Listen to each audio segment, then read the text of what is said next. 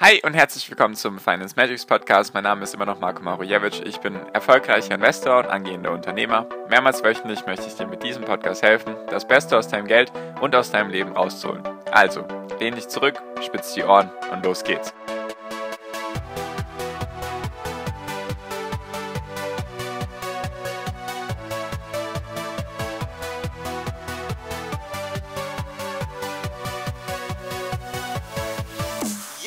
Wir haben ein großes Problem und zwar der Markt ist nicht gesund in seiner Breite. Woran das liegt und was du daraus für dich mitnehmen kannst, darum geht es in der heutigen Podcast-Folge. Hi und herzlich willkommen zum Finance Magics Podcast. Wir sind heute bei Folge 365 und ich möchte mal mit dir über die aktuelle Marktsituation reden, weil der Markt meiner Meinung nach nicht gesund ist aktuell. Also was sind die Gründe dafür, dass ich zu dieser Aussage komme? Woran liegt das eben und was kannst du daraus für dich lernen? Darum geht es in der heutigen Folge. Also, und zwar, was meine ich mit gesund? Und zwar erreichen wir bei den großen Indizes, also ich sage jetzt mal S&P 500, MSCI World, Nasdaq und so weiter und so fort, erreichen wir eigentlich sehr oft neue Allzeithochs, also fast schon täglich, oder wir sind sehr, sehr nahe dran an neuen Allzeithochs, was an sich erstmal positiv ist. Jedoch ist der Markt in seiner Breite nicht gesund. Und zwar jetzt mal kurz eine Sache, woraus sich viele Leute fokussieren, wenn es um die Börse geht, und zwar die 200 Tage Durchschnittslinie. Das kommt ein bisschen aus der technischen Analyse, hat jedoch seine Wichtigkeit, weil das sind einfach die letzten 200 Tage von einem Kurs, also von einem Unternehmen oder auch von einem Index und daraus wird eben der Durchschnitt entwickelt. Wenn zum Beispiel, oder der Durchschnitt berechnet, wenn jetzt zum Beispiel ein Unternehmen 200 Tage am Stück bei 100 Euro ist, dann ist diese Linie auch bei 100 Euro. Da jedoch Unternehmen hoch und runter gehen und auch Indizes hoch und runter gehen, gibt es da eben einen Durchschnittswert. Und der wird eben über 200 Tage ausgerechnet, die letzten 200 Handelstage. Und dann kommt da ein Durchschnitt raus. Und dieser, diese 200-Tage-Linie, das ist so die langfristige Aufwärtslinie oder der langfristige Aufwärtstrend wird daran bemessen. Also wenn irgendetwas unter der 200-Tage-Linie ist, dann ist das eher ein Zeichen dafür, dass es, dass der langfristige Aufwärtstrend gebrochen wurde. Das ist mal so kurz zusammengefasst. Falls dich sowas interessiert, auch solche Sachen, sehr gerne kostenlos den Podcast abonnieren, dann verpasst du sowas nicht. Und genau, und deswegen kann man sich jetzt einfach mal anschauen, wie ist denn aktuell der Markt, also wie ist der Index? Ist der Index über dem 200-Tage-Durchschnitt? Und wie sind die Unternehmen, die in diesen Indizes sind? Sind die über dem 200-Tage-Durchschnitt? Also ist sozusagen der Markt in der Breite gut oder sind es nur ein paar wenige Unternehmen, die den Markt oder den Index nach oben ziehen? Also man sagt, der Markt ist gesund, wenn es durch mehrere Branchen über viele verschiedene Unternehmen hinweg, wenn die Unternehmen eben über der 200-Tage-Linie sind. Also wenn der Markt eben eine gewisse Breite hat und deswegen stabil ist. So, und wenn man sich jetzt eben diese großen Indizes anschaut, dann ist das Bild relativ schlecht. Also der Markt ist relativ ungesund gerade. Weil, wenn man sich anschaut, wie viele von den Unternehmen zum Beispiel im Nasdaq oder im S&P 500 oder wo auch immer unter ihrem 200-Tage-Durchschnitt sind, dann ist das mehr als die Hälfte. Also kommt darauf an, welchen Index man sich anschaut, jedoch mehr als die Hälfte ist unter dem 200-Tage-Durchschnitt. Und trotzdem erreichen wir fast täglich neue Allzeithochs bei diesen Indizes. Wie kann das also sein? Wahrscheinlich bist du schon drauf gekommen, es gibt ein paar wenige Unternehmen, die das eben gerade nach oben ziehen oder die den Index nach oben ziehen, die ganzen Märkte nach oben ziehen. Und zwar sind das ein paar wenige. Zum Beispiel beim Nasdaq und auch beim S&P 500 sind es eigentlich fast nur fünf Unternehmen, die die ganze, die die ganzen Gewinne für dieses Jahr vorantreiben. Und zwar Apple, Google, Microsoft, Nvidia und Tesla. Das sind so die fünf großen, die in diesen Indizes drin sind, auch eine gewisse Gewichtung haben oder eine relativ hohe Gewichtung und deswegen die eigentlich, ich glaube, zu 70, 75 Prozent für die gesamten Gewinne für dieses Jahr verantwortlich sind. Das heißt, einfach mal als Beispiel, wenn du zwei Unternehmen hast und die machen jeweils 50 Prozent in deinem Depot aus, das eine Unternehmen macht 100 Prozent Gewinn, das eine macht 0 Prozent, dann hast du im Durchschnitt 50 Prozent gemacht. Wenn du jedoch ein Unternehmen hast, was zum Beispiel 90% von deinem Depot ausmacht und das andere macht 10% aus, und mit diesem 90% Unternehmen in deinem Depot machst du irgendwie 100% und mit dem 10% Unternehmen verlierst du vielleicht 100%, dann bist du, hast du trotzdem einen sehr, sehr starken Gewinn gemacht. Ich habe es gerade nicht ausgerechnet, ich gehe davon aus, dass es dann irgendwie 80, 90% sind. So, und jetzt geht das eben darum, man muss sich mal aktuell die Gewichtung anschauen. Die Gewichtung heißt einfach, es wird angeschaut, zum Beispiel jetzt beim MSCI World, hier sind ja 1600 Unternehmen drin und man sagt immer, man soll den benutzen, um möglichst, möglichst breit zu diversifizieren. Man sagt, ja, 1600 Unternehmen, 23 Länder, was soll denn da großartig schiefgehen? Jedoch, wenn man sich da aktuell die Gewichtung anschaut, dann kriegt man ein interessantes Bild. Und zwar ist es nämlich so, dass wenn man da aktuell schaut, machen die zehn größten Unternehmen, also ich fange jetzt mal bei Platz 10 an, Home Depot, JP Morgan, Meta Platforms, also Facebook, Nvidia, dann Alphabet C und A, da gibt es eben zwei verschiedene Aktienklassen, Tesla, Amazon, Microsoft und Apple. Das sind eben die Daten Ende November, also 30. November, da hat sich vielleicht wieder ein bisschen was getan.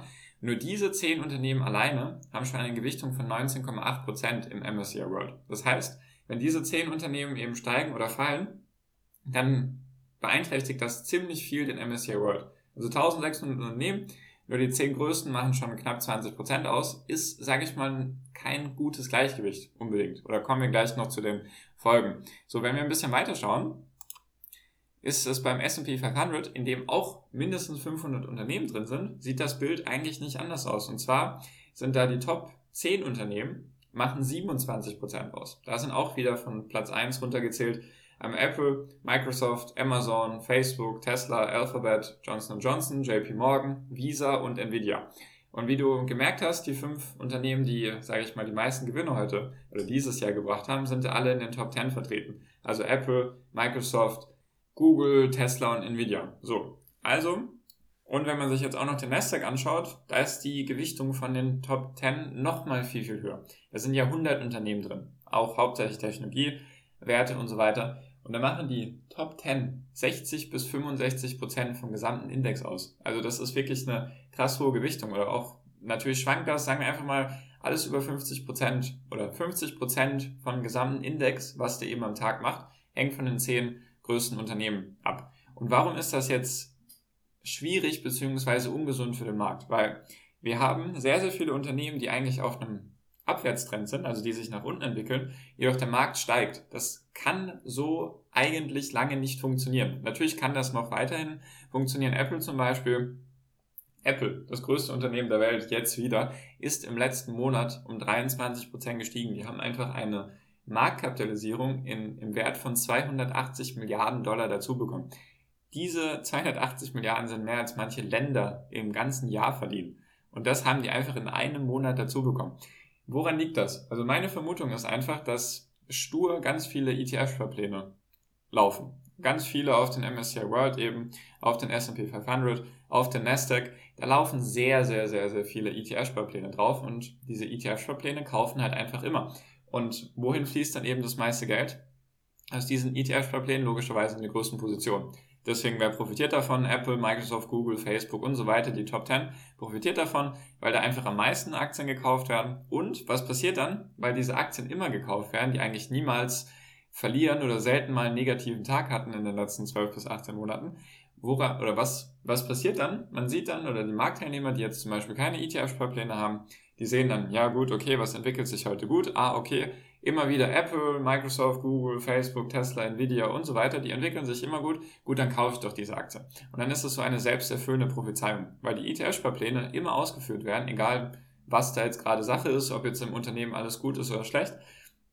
Die werden immer ausgeführt, deswegen steigen diese Aktien, deswegen steigen diese Aktien auch an Tagen, an denen alles fällt, oder sagen wir 80, 90 Prozent vom Index fällt eigentlich, nur diese paar Aktien steigen. Und dann kaufen das die Marktteilnehmer, die eben keine ETFs haben, und kaufen das und steigern den Kurs. Und dann werden trotzdem, obwohl vielleicht manche Unternehmen dann schon teuer sind oder teuer bewertet, werden durch die ETF-Sparpläne ETF trotzdem immer wieder dieselben Aktien gekauft. Und dann ist es, deswegen steigt sowas auch sehr, sehr stark.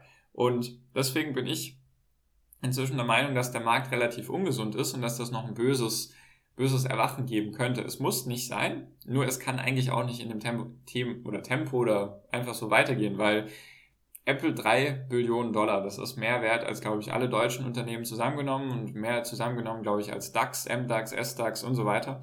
Will ich jetzt gar nicht irgendwie ins Verhältnis setzen. Jedoch ist der Punkt einfach, wohin soll das denn führen? Also Apple kann auch noch 4 oder 5 Billionen Dollar wert sein. Nur ist das gerechtfertigt und was passiert mit dem Markt, wenn dann auf einmal auch die ETF-Sparplan-Leute oder einfach allgemein Leute einfach diese Aktien anfangen zu verkaufen? Dann könnte es nochmal richtig stark runtergehen. Also letztendlich sind bisher eigentlich alle anderen Aktien stark gefallen. Also im Nasdaq, im MSCI World und auch im S&P 500 sind sehr, sehr viele Unternehmen eben unter diesem 500, äh, 200 Tage Durchschnitt. Jedoch die paar Unternehmen halten ihn eben am Laufen. Und die sind eigentlich schon unten oder unten. Und jetzt sind eigentlich nur noch ein paar, die noch relativ hohe Gewinne haben für dieses Jahr. Und deswegen mache ich mir tatsächlich ein bisschen Sorgen, wohin das führen soll, weil wenn alle jetzt nur noch Apple, Microsoft, Google, Tesla und so weiter kaufen, dann steigen die natürlich, aber dann gibt es da irgendwann halt eine Blasenbildung, sage ich mal. Also jetzt gar nichts zu den Unternehmen dahinter, was die jetzt fundamental machen, ob das gerechtfertigt ist. Ist einfach nur, der Markt besteht aktuell aus diesen paar Werten und die tragen den. Und wenn die zum ersten Mal schwächeln, dann fallen halt auch solche, also dann fallen auch die großen Indizes mal. Äh, deswegen denke ich, dass das eigentlich bald passieren müsste. Ich bin natürlich kein Mensch mit einer Glaskugel, der irgendwie sagen kann, was passieren wird. Jedoch würde ich das an deiner Stelle sehr gut beobachten. Freue mich natürlich für dich, wenn du diese Unternehmen hast und auch vielleicht diese Indizes hast als ETF-Sparplan, dann hast du eine relativ gute Rendite dieses Jahr gemacht. Jedoch ist einfach die Frage, wie lange kann das in diesem Tempo weitergehen? Und deswegen ist das so ein Punkt, den ich einfach beobachte, weil, ja, klingt für mich einfach gerade ein bisschen ungesund. Das ist einfach so ein Gefühl. Ich kann dir gar nicht genau sagen, was passiert. Ich habe einfach nur Sorge, dass es dann irgendwie runtergeht das ist jetzt auch nichts weiter Schlimmes, jedoch ist einfach sehr, sehr viel Geld gerade in diesen Werten. Und wenn dieses Geld komplett vom Markt entzogen wird, mit steigenden Zinsen und so weiter, dann ist das nicht unbedingt, ein guter Cocktailmix, den ich gerne trinken möchte als Investor, um vielleicht noch eine Metapher mit einzubauen. Genau, wollte ich einfach mal mit dir teilen. Solltest du mal beobachten oder beobachte ich dann für dich und gebe dir mal Bescheid. Also die Gewichtung ist schon relativ hoch. Mal schauen, wo sich das hin entwickelt.